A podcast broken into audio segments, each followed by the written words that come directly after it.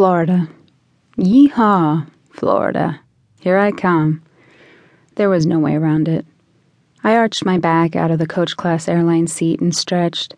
It had been a long flight, almost four hours from Denver, and before that, one from Boise. Florida.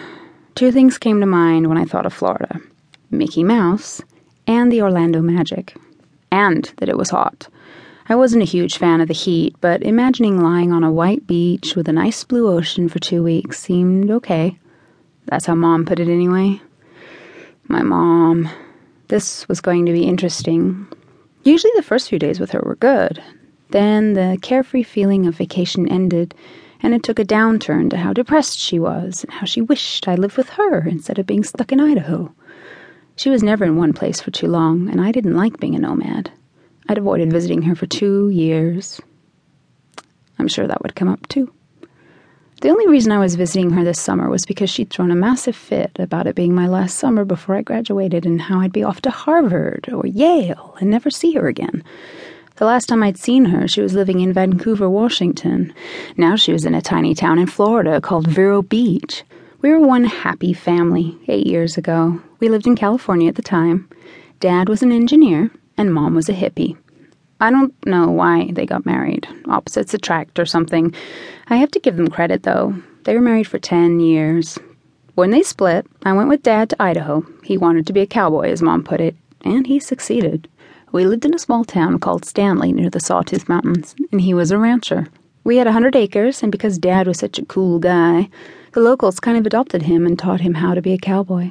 I think it was a lot harder than he expected, but he persevered, and by the time I was 10, I knew more about birthing calves and castrating bulls than I had ever wanted to know. So, here I am, cramped into a tiny seat with my straw cowgirl hat in my hands. I want to meet the engineers who decided that three inches was all a person in cattle class needed to recline to be comfortable. I want to meet them and force them to fly in that seat from LA to Tahiti, and maybe they change the design. I sighed and looked out the window, Nothing but clouds. The captain had said we were nearing Orlando. Mom was picking me up in her jalopy, as she put it. She said it didn't have air conditioning. That was just great. So, where are you heading once we land? The little old lady on my left touched my arm gently and smiled a toothless smile. Didn't they make fake teeth? Vero Beach, I said. Her face brightened. You be careful when you go swimming. The mer people in that area can be very forceful. Mer people? She was clearly insane. The man sitting next to her shifted uncomfortably in his seat. Now, Mom, you know better than to tell tall tales. he smiled nervously at me. I'm sorry. Her medication mustn't have kicked in yet. It's okay. I didn't know what else to say. I hated flying. Somehow, he managed to keep her from talking to me the last 20 minutes of our flight, and when we landed, he quickly escorted her off the plane. It was fine with me. Strange people were always attracted to me, like moths to a flame. I never understood it. I could feel the humidity the instant I stepped off the plane. It was June, and it wouldn't be exaggerating to say that the barometer would clock in at 98%.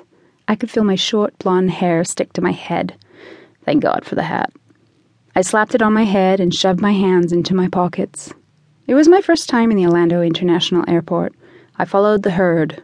We boarded a tram that threw us out into the open when I could see just how big the airport was. The lights seemed to go on forever. A short moment later, and we pulled into another building. I didn't waste any time getting my bag. It was the easiest one to spot. Bright yellow, hard case. I knew better than to have a black suitcase. Everyone else's looked the same. Morgandy, that was undoubtedly Mom. She was the only person who called me by my full name. Everyone else called me Morgan. I turned around and scanned the crowd. Over here, honey! There she was. I hardly recognized her.